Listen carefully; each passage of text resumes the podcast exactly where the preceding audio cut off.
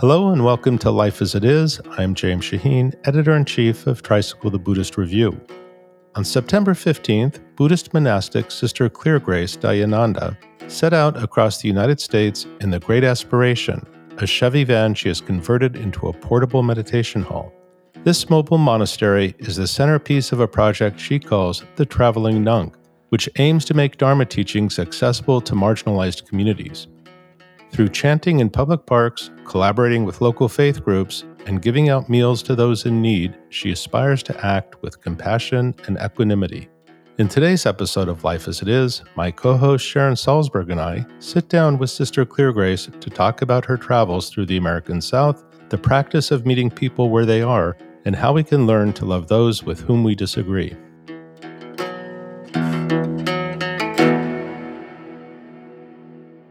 So I'm here with Buddhist monk Sister Clear Grace Dayananda and my co-host Sharon Salzberg. Hi Sharon. Hi Sister Clear Grace. Hey. Hello. Hi Sharon, James. Sister Clear Grace, you've been traveling around the country in a minivan, spreading the Dharma teachings in a project you called Traveling Nunk. Can you start by explaining that term nunk? What is a nunk and what is a traveling nunk? So this Traveling Project, which the mobile monastery, the name of it and the vision is the great aspiration. It holds the power of being able to meet people where they are and taking our Dharma practice off of the cushion.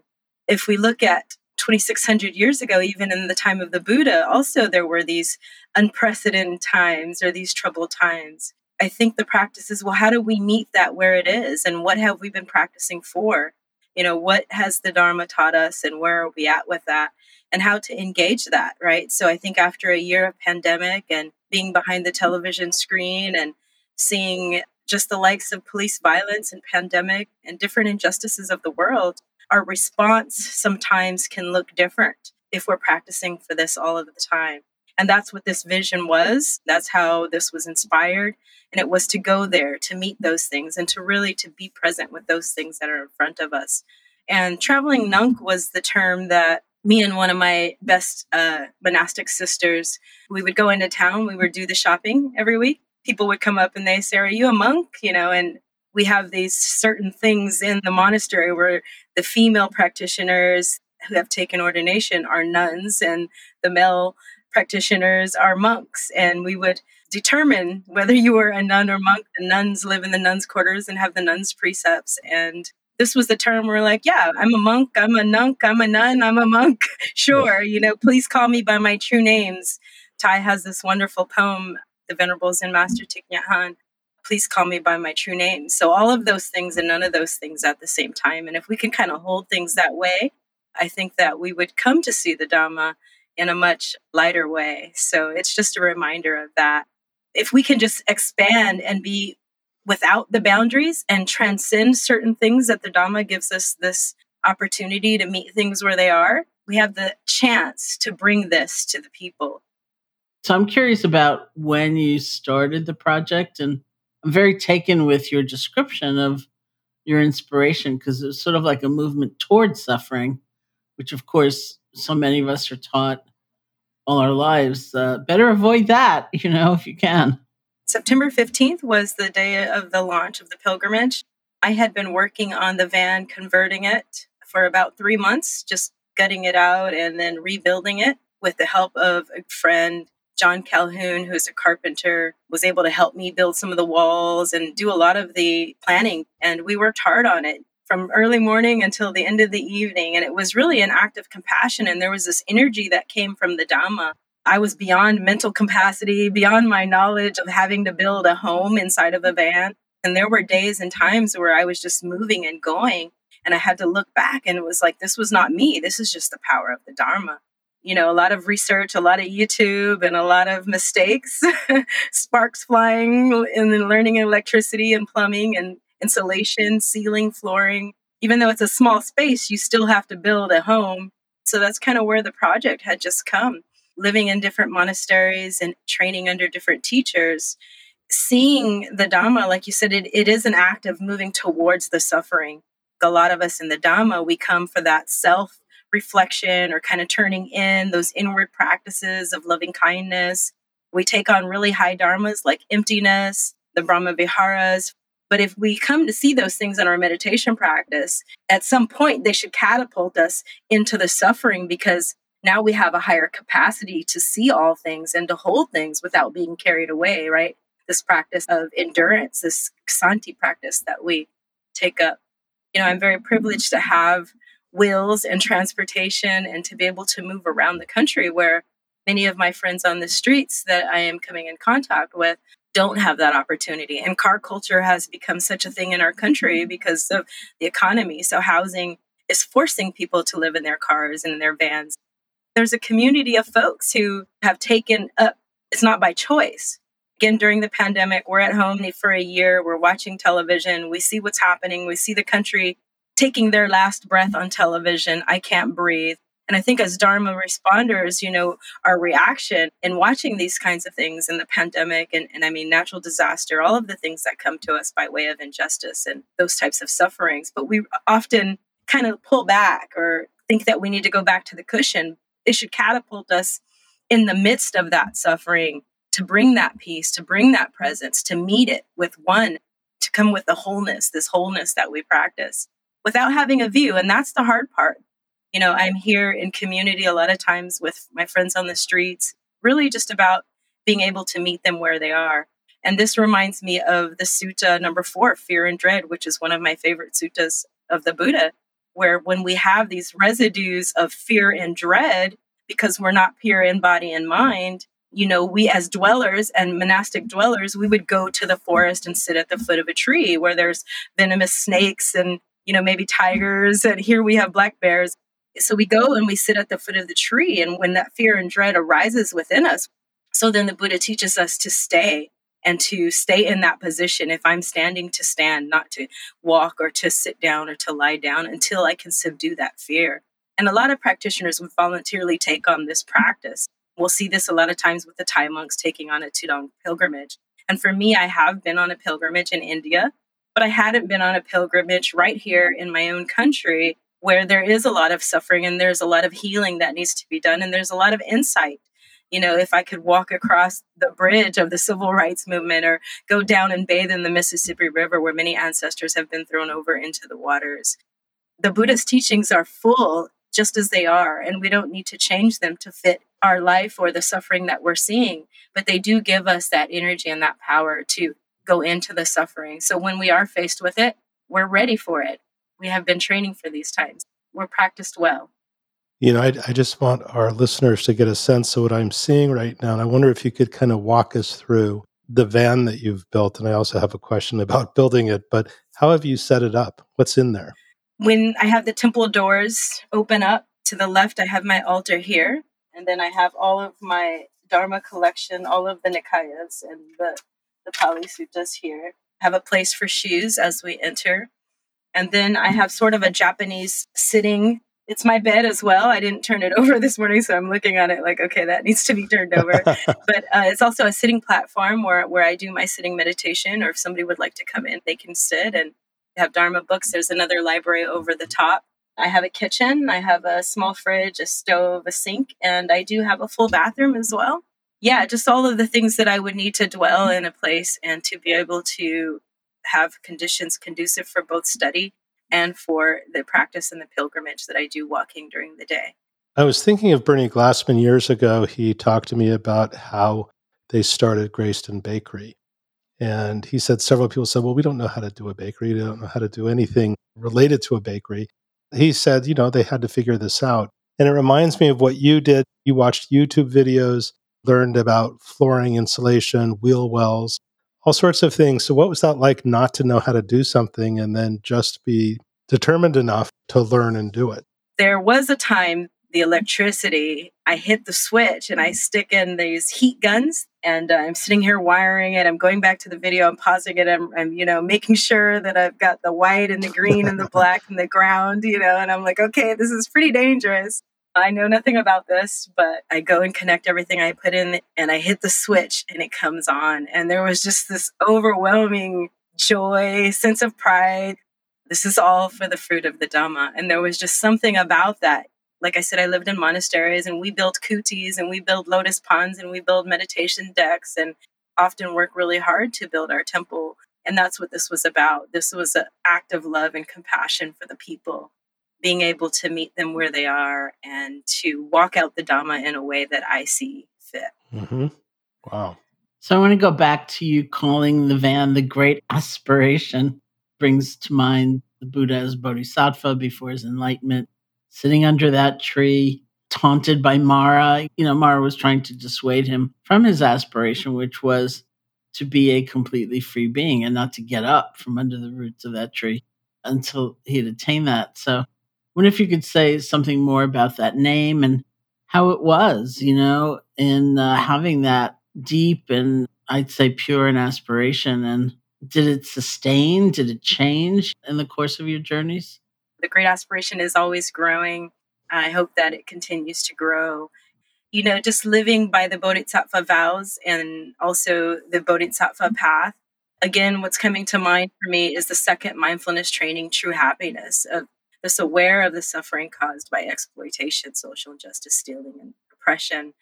I vow in my compassion and generosity to share in generosity in my time, in my acting, in my very way of being, what this was about bringing ease and relief of suffering to those in my reach, in my space, in my view, in those that I meet in those that I come across. So it really was about acting out the Dhamma and putting the Dhamma in practice and kind of leaning into that. And that's what the great aspiration was. And that's what it is now. I sometimes serve coffee at the encampments. I really do have a vision to have some type of service truck to serve food to those that are hungry maybe people that can offer up donations of coffee or grits and oatmeal, especially during the winter months, warm soup. I ran several operations in the restaurant industry, so I do have skill set in that. And I would like to have a food truck or a trailer where I'm able to live and practice at the same time, but go around to the country and offer those things that are needed. Sometimes it's clothes or shoes, just whatever it is that we can offer to those that need. You know, I'm curious about what your day is like. So you show up in a town. So, what's the day like? How do you reach out to people? Do you connect with other people who are serving the community? And how do you connect with people? So, it can kind of look like anything. Planning is really difficult, and knowing what's going to happen is really complicated. Van life is very complicated. But I will say, I'm coming to this town. I often do ask for support, needing a place to hook up, like electricity, or maybe to fill up the water tank.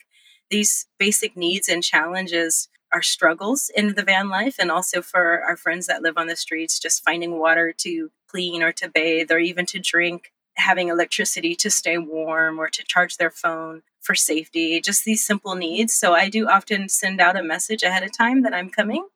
Uh, if you have a driveway or a parking lot that i can park in safely and plug up that would be mostly appreciated and very supportive to the vision.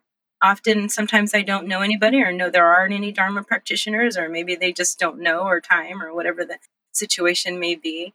And I'll spend a lot of time right at the core downtown, usually between a Broad Street, a Main Street, and a Martin Luther King. It's really not hard to tell which directions, you know, our communities are in. It can look like just a walking meditation, just walking downtown, greeting everybody, smiling and saying hello you know, as their curiosity peaks and they say, You're not from around here, huh? Or, you know, what's that get up? Who are you? Or kind of thing, you know, and I'll just, you know, really practice being present, right? So, not bringing in my misperceptions or my view or my fear or my judgments or my ideas as well, just truly meeting them where they are. And often in that greeting or in that smile, people are able to welcome me and to greet me back. Sometimes I will visit the visitor center and see if there's any churches doing any work, or I'll reach out to the churches on Sunday. Often they're serving food, those types of things. I do go to those places I think that we tend to overlook, or there's fear to walk down into those towns, all towns, you know. That's where we need to be. That's where we have the power of the practice and the Dhamma to be able to walk. There should be no direction that we should not be able to turn. Do you ever feel fear in going into places that you don't know and filled with people you don't know? Very rarely does fear arise. Fear is in our mind and that feeling in the body, subduing it as the Buddha teaches us. But also knowing that this is not me, this is not I, this is not mine. So the same thing with those things that I think to be fearful or that I know to be fearful because of media or because of the way something might look or the way something might feel or the way something might sound. I have to be really careful not to pick that up in the presence. If I am not pure in conduct and body and mind, then I will also invite those things. So it's there, it's there everywhere everywhere we are, there is danger or there could be fear or harm. But the practice mm-hmm. is to really walk in a way that it's not with us. Otherwise, I would be doing a great disjustice to everyone. So it's really important that I walk in with this love and this compassion, that I'm imbuing that practice and I'm imbuing this peace, this peace that the Dhamma gives us. And this is what I want to share and bring to the community. Even in places where I think that I may not be welcomed, right? So I go into also certain towns where I may not be welcome. Somebody who looks like me, walks like me, talks like me, is a Buddhist monk or, or, you know, whatever it is that I appear to be to someone. I have to remove that. That's the work that I have to do, removing that view as I walk into a neighborhood or into a community, because it's about meeting the people where they are. It's about shedding the self and then coming fully and present to meet them where they are. You've been on the road for a few months now, and I wonder one, where have you been? And two, I wonder if you could share a few of your favorite moments from your travels so far. What has surprised you? What has delighted you? Really, just meeting the people, all walks of life, really receiving Dhamma. So many people are full of wisdom and full of Dhamma. I'm really enjoying Tennessee. It's my first time here. It's a very beautiful state. There's a lot of things going on to help people in the community in different towns. I've been to Cosby, Gatlinburg, Knoxville. I'm in Chattanooga at the moment. And there's just a sense of community. There's truly a sense of community here. I went into Tent City last week and there was this man named James, and he's taking a machete and he's clearing out the growth, the overgrowth in the tent area in the encampment we were giving away sleeping bags. And I said, Hey, you know, we're giving away basic needs over here. Please come over and, and gather anything that you need. And he said, Excuse me, ma'am. I said, Yes. And he said, My name is James. And he goes, I have to watch the tents and I'm trying to clear out a new plot. And he's just over there working really, really hard. And of course, you know, from the conventional first looking at, at, this individual you know with his jewelry and his piercings or, or whatever of course we could have an idea or a view of what he may be about. But he's just working really really hard and i found this in my heart that he was clearing out this plot for people coming in to put up their tents and being able to bring him back a sleeping bag was just a great joy. And that you know the gift of giving it's so much bigger when we're doing the work and we're giving so often I feel that I'm receiving much more. I think, especially as a monastic, you know, we have certain ways and vows and precepts that often we don't serve in this way. We serve in a different way. We take up the Dhamma, we take up the practice, we take up our vows so that we can continue the Dhamma. So our, our heirs and our ancestors have been here before us to keep the teachings of the Buddha alive. And this is a great thing so, in order for me to be able to bring this man who needs a place at night to sleep in a warm sleeping bag to help him and the community stay warm is just a wonderful gift. I'm so blessed to have the fortune to be able to do such a thing. There was another wonderful lady who just needed 60 cents to buy a can of Vienna sausages. And I was given a gift card. So I was able to offer her this gift card. And I think she bought like seven or eight dollars of groceries in the dollar store and she invited me to have lunch with her. This, you know, is the highest offering. So I'm sitting down in the back of the van and on the bumper we share a meal where she has her chips and her Vienna sausages. And of course I'm thinking, "Oh my goodness, this is not a meal, this is not food and we're supporting the dollar store and this whole, you know, food capitalism and things that are there." But again, these are the things that I have to shed. I'm here to have a meal and to be present with her in this moment. So all of my views and all of my ideas have to kind of go out the window. And this practice of being present and sharing in the meal with her is my work. And you've had a companion on the journey as well, your cat, whose name is Upekkha or equanimity in the Pali language. You've talked about equanimity a lot as a quality, actually, as we've been here together. You talked about not rejecting a person because of their views and having a, a heart big enough, wide enough to hold it all. You talked about being able to hold all kinds of different sort of experiences in your heart as well. So I'm wondering if every time you glanced at your cat, you had a reminder of that quality of equanimity. every time I glance at the cat, I have the reminder of dukkha and the, the great attachment of suffering. But yeah, the practice of equanimity coming without discrimination, not differentiating between this or that really is the practice. And it's just a reminder for me as I do enter into the world in this way and walk in a way of the world that's very challenging, right? That is truly the practice. Yeah, and I, would like to say, because I've been asked it a million times, and I'm sure you have as well, the word discrimination, like all of these words, you know, as we struggle to put these things into English, these concepts into English, to not have discrimination or bias does not mean having no discernment. We recognize that, of course, actions have consequences and that cultivating greed, hatred, and delusion will likely lead to a lot of suffering. And cultivating loving kindness and compassion will likely lead to a lot of joy and freedom. And so I don't know if you want to say anything about discernment. Yeah, this is huge, right? This mindful alertness and being able to see, to see the Dhamma as we do in our spiritual practice and meditation, as we are in the world, and of our own nature, our own nature of those very things that you mentioned of greed, craving, all of these desires, our sensual pleasures.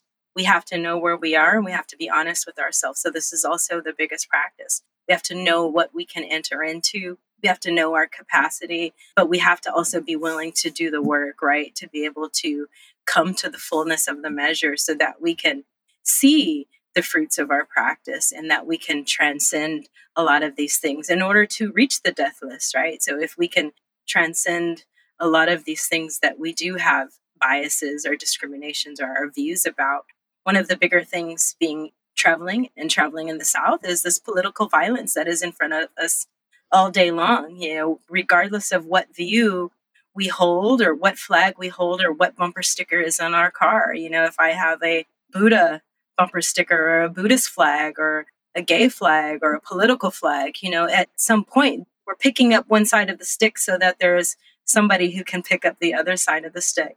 And we should be really careful with our views, even our Buddhist ones or our practitioner ones or the ones that we seemed to be righteous right? So this is one of the biggest practices being in the South. This is in front of us all day long, whether it's a news channel or a bumper sticker or somebody's t-shirt, somebody's hat. And as soon as we say, well, that's not my view, or I have this other view, or there's this, and it will also allow us to not enter sometimes because of our discernment. We think that, oh, I'm not wanted there. I don't need to be there. That's not where my love needs to be. Or I got work to do. I'm not ready yet. You know, but we should be we should be with the power of the Dhamma. We can come to that. That is the goal, is to work towards that. So we can start by practicing in small ways, and that's family members and the holidays. you know, I think I'm ready. Let's go practice with our auntie or our uncle at the holiday dinner. it seems like the challenge perhaps would be to love and disagree. You know, we're not talking about like a soup where we give up our sense of principles or sometimes very hard earned sense of right and wrong. But there can be love there anyway. Absolutely. And this love, it's so powerful. It contains so much. It's the vastness in connection. And knowing that those views are there, right? There's not an ignorance or a suppression of them. It's knowing that those views are there and they're okay and we can hold them right where they are. But right now, there's this love and there's this connection, and there's you and I, and I am here and you are there. And that moment right there, being able to cultivate that moment, that has been some of the biggest learning lessons on this journey with everyone, with people that I come to meet or that I think I might not have met. So when those clinging attachments arise inside of me and I am making them to be about me, I, mine, as soon as I go that direction, I know that I'm picking up a view. And that's also not mine. But if I choose to pick up that stick, then I know that somebody is picking up the other end. The love can no longer be as it needs to be. When I can see all of its parts, to know that it's there, to come to the fullness of understanding it, to lean into it, to see all of its parts. There's compassions on all sides, and there are no more sides. then I'm able to come to that place in my wholeness, in my seeing all of the Dhamma, and say, Here we are, and meeting that individual where they are.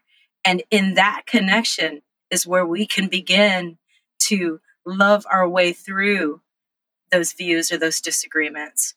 But until we can get to that point, and it may not be on both sides, this may just be my work to do. This may just be me entering into this conversation. But the thing is to not allow for it to be an opposite view, an opposing view, or another side, and not in an oppressing way. So, this is about seeing all of its parts and coming to the fullness of its measure. So, this is an active leaning in, kind of a destructing or a dismantling, right? And then being able to be there and be present.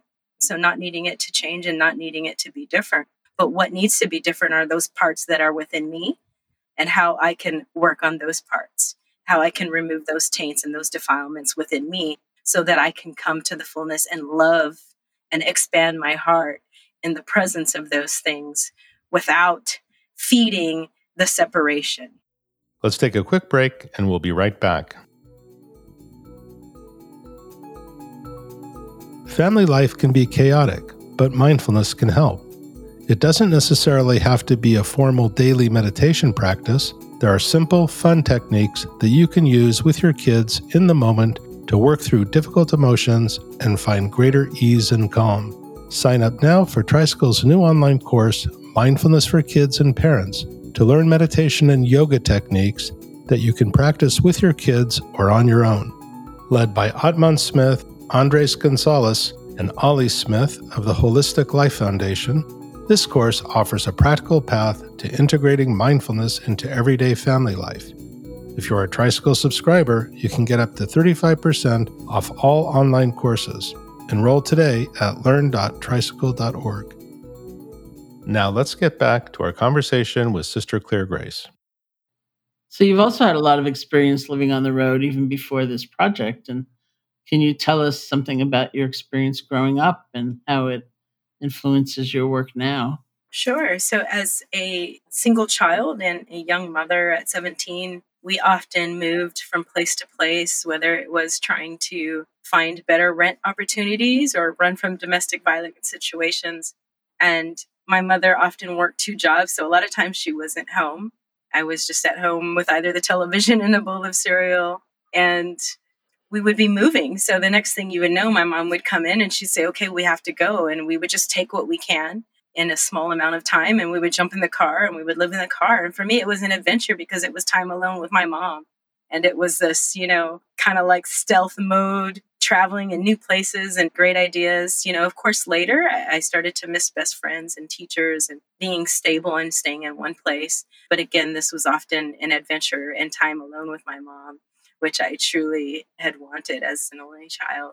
So we did that a lot. And I was born in Monterey Bay in California. And we traveled up and down the coast all the way to Los Angeles, where I grew up, and all over the state of California.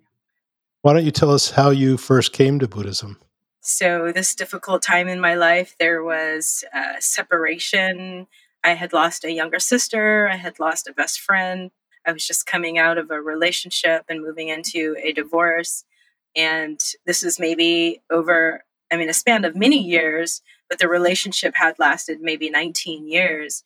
And looking back on that time, and also this samsaric circle of grasping, right? So there was, okay, the job and the career and the promotion and the house, the marriage. It was all of these things. Now we need to have children, and all of these types of things were happening. And as those things started to fall away, the values in my life started to change. And I looked inward and I basically came to the five mindfulness trainings, which, you know, were a wonderful savings for me. And I leaned right into the Dhamma. And I knew then that the path for me was to be a nun. Worked really hard within that year to change my life so that I could move to the monastery and become ordained. You also have a program called Alms for the People, which I'm very curious about. And I'm wondering if you can tell us more about that project as a monastic, we do go on alms. Everything that we do is by the community of the people. And so has this build, this van, the great aspiration. All of it is powered by the community of the people. Alms for the people is an opportunity for us to seek help and to gather up the basic needs of those that are around us or those that are in need or those that have less or those that are suffering. So it's a project that we're hoping to continue, especially during the winter months as people are taking to the streets in the extreme weather elements and conditions to offer a sleeping bag, a warm cup of soup, coffee. Sometimes I will just kind of pull up the van and make coffee. I don't need much. All of my requisites have been met at the moment and anything that's left, I offer to those that are in front of me to share in giving. So that's what Alms for the People is. It could look like anything. In some of our communities, the children's need shoes, jackets are needing to be met. Hunger is one of the biggest things in the day, just whatever it is for the need of the community. You know, you also offer courses and opportunities for Sutta study, which you describe as a mobile learning platform. So, among the other things that you do, I've been watching you read from the Pali Canon on YouTube. So, what is the relationship between the mobile monastery and this mobile learning environment? So, it's about being able to just practice and share wherever I'm at in places that we might not see the temples, making it accessible. Often, too, I will just go into a park, a busy park when I was in Asheville. It was a great place to do this. I would pull up the van and open the doors and read a sutta or sit down and have a meditation. And I have a few people come and join me. When I was in Charlotte, I also did this at a park and had several people just kind of come up and they would sit. And, you know, I wouldn't know who they were or they might not be there when I was done sitting. The greatest part of the sharing has been in the parks, being able to invite the bell or to chant. Even oftentimes, I'll just sit there and chant or people will come up and ask questions about the Dhamma or about who I am or what I am. And mostly often meditation practitioners. So it's wonderful to see that too in community. It's only been a few months, but have you remained in touch with any of the people that you've met? I have. Miss Sharon will call me every once in a while. She'll call me every Friday and she'll say, "How how you doing?" She's uh, 65 years old. She's facing eviction. She is actually the one that shared lunch with me on the back of the bumper in the mobile monastery. She's originally from Virginia and she moved here with her daughter who got married. That relationship fell apart once her daughter got married, and she's kind of been on her own ever since. And she's in a wheelchair. There's also Mr. Frank Prescott, who's also in a wheelchair. I met him in downtown Knoxville, Tennessee. He also keeps in touch and just kind of checks in how I'm doing and where we'll be. He's waiting for some documentation from the VA so that he could get housing and get off of the streets. So I was interested in knowing how he was going to navigate that and find a place. Often their belongings are stolen, so having documentation in order to find housing is a challenge and a difficulty. And Dharma practitioners, right? So Sangha will call and say, Oh, Sister Clear Grace is here, the traveling monk is here. What can we do today? And one or two people will come with me and we'll go into the city and we'll just walk. We'll just kind of be, or we'll just really greet people in the practice of bringing our presence and that has been a great joy. That has been a lot of fun. Of course, being in Sangha uh, warms my heart and it's welcoming to know that they're there. And that has been also a great connection. And it's not of any tradition. I mean, it's just everybody. you know, I can't help but think about my dad. He used to take meals to people in underpasses in Los Angeles. And I used to wonder the same thing like, Dad, aren't you afraid? Isn't something going to happen to you? And like you, he was like, pretty sure of himself and what he was doing. It was the right thing, and he didn't seem to have any fear at all. so I'm always impressed by this. I was going to ask you also about bringing these different communities together because it seems that you have a sense of community. It's everybody, you know? Yeah. It's very inspiring. And I'm wondering if you could say something about that, just the sense of community that you've developed. I think we've been through a lot as a nation, and I think we're all kind of looking for that out breath in each other, right? That smile. I'm meeting a lot of the spirit of Christ here on the streets and definitely in the South. It's empowering, it's inspiring.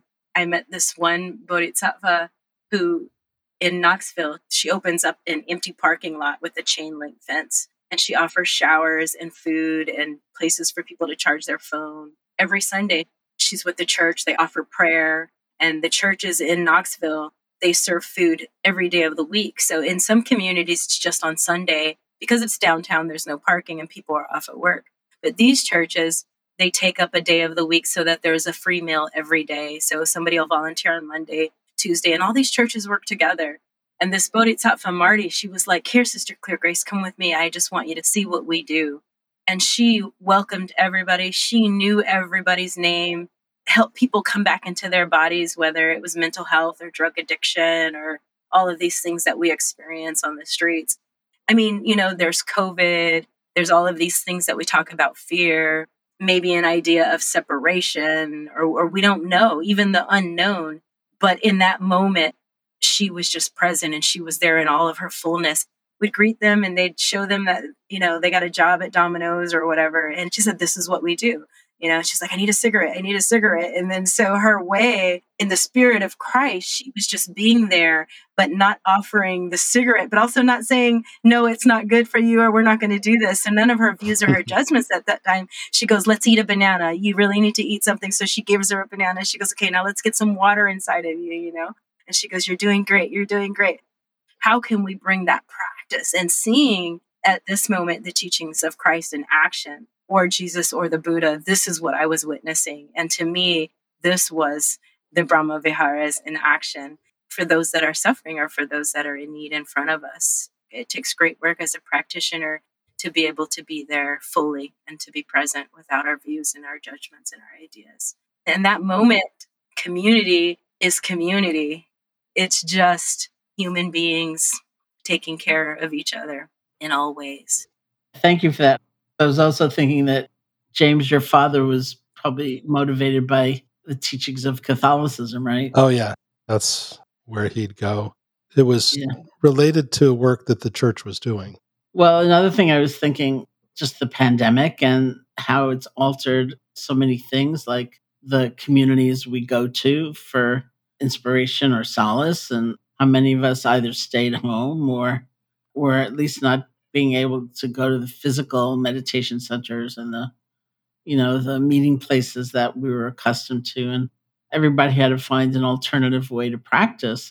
You know often when i was living at deer park monastery in the hidden mountain and this was the time around the orlando shooting and also there was separation you know not too far about an hour away from san diego at the border. Children were being separated from their families. In every direction you know police violence. We were looking at these things. And you know as a young monastic and somebody who takes up renunciation and we're practicing letting go of the self or the ways that we are in the world and the things that we identify with this is a foundational training. This is this is huge. But at, some point when we come to the fullness of who we are only then can we truly let it go. We can't walk away until we know that. So at some point it was here we are up on the mountain enjoying tea, watching the mist come in and this pleasant abiding. But I hear the cries and the suffering of those at the bottom of the hill. And often it's not those who come on retreat. I mean, it is, but there are others who aren't able to come on retreat. So they might not be amongst us as we're all pleasant abiding in the oak grove and the sun is coming through the rays and we're watching the bird. How do we do that in the railroad tracks, at the underpass, or at the border where these things are happening? How do we bring that there and then we come back and we practice and we continue to come back? So it's this ebb and flow, this going back to our practice and bringing this.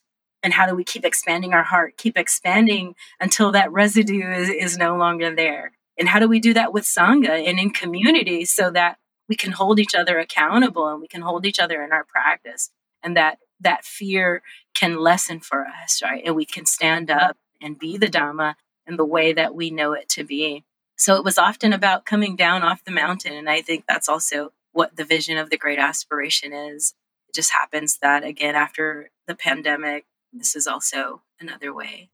So we're running short on time. Sister Clear Grace, are there any other stories from your travels you'd like to share? This is all the fruits of the community and the fruits of the Dhamma. And I'm truly grateful to be able to walk out this vision and this mission, and that you are all with me all the time. I'll often be doing a driving meditation, and the leaves are turning, and I'm on the highway and waving at the person next to me. And it's such a joy. It's such a great fortune. I just want to express my deep gratitude again to my teachers, to all of the community who continue to support. and to find this liberation. Well, thank you so much for joining us. I wonder if you could take us out with a short meditation. Let us just kind of ease into the sounds of the community and all that is there with us. Falling into our breath, wherever it is, and bringing to mind all of the blessings, all of our blessings, blessings coming down like rain.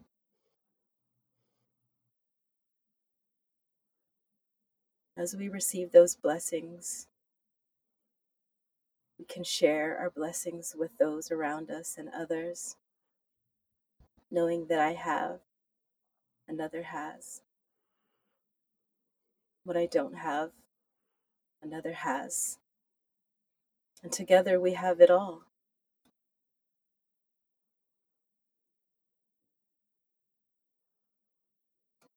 How fortunate we are to have the teachings and to have the Dhamma.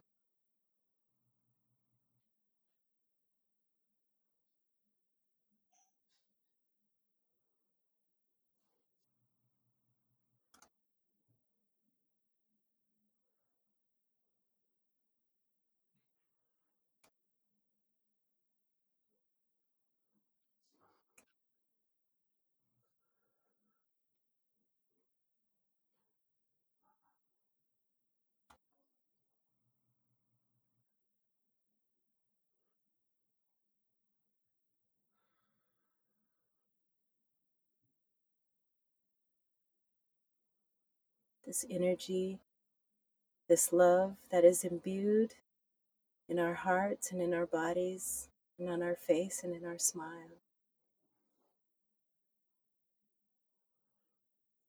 We can take that with us into the world and just see, just see what that looks like, what that looks like in action.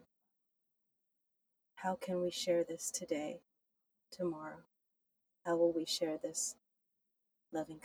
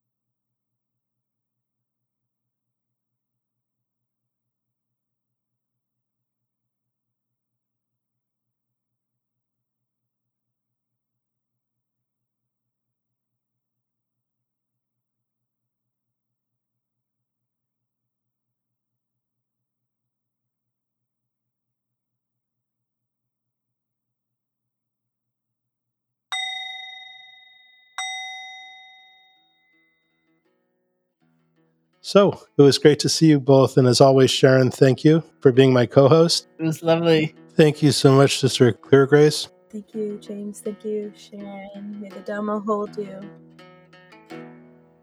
You've been listening to Life as It Is with Sister Clear Grace. We'd love to hear your thoughts about the podcast, so write us at feedback at tricycle.org and let us know what you think. Life as It Is and Tricycle Talks are produced by As It Should Be and Sarah Fleming. I'm James Shaheen, editor in chief of Tricycle the Buddhist Review. Thanks for listening.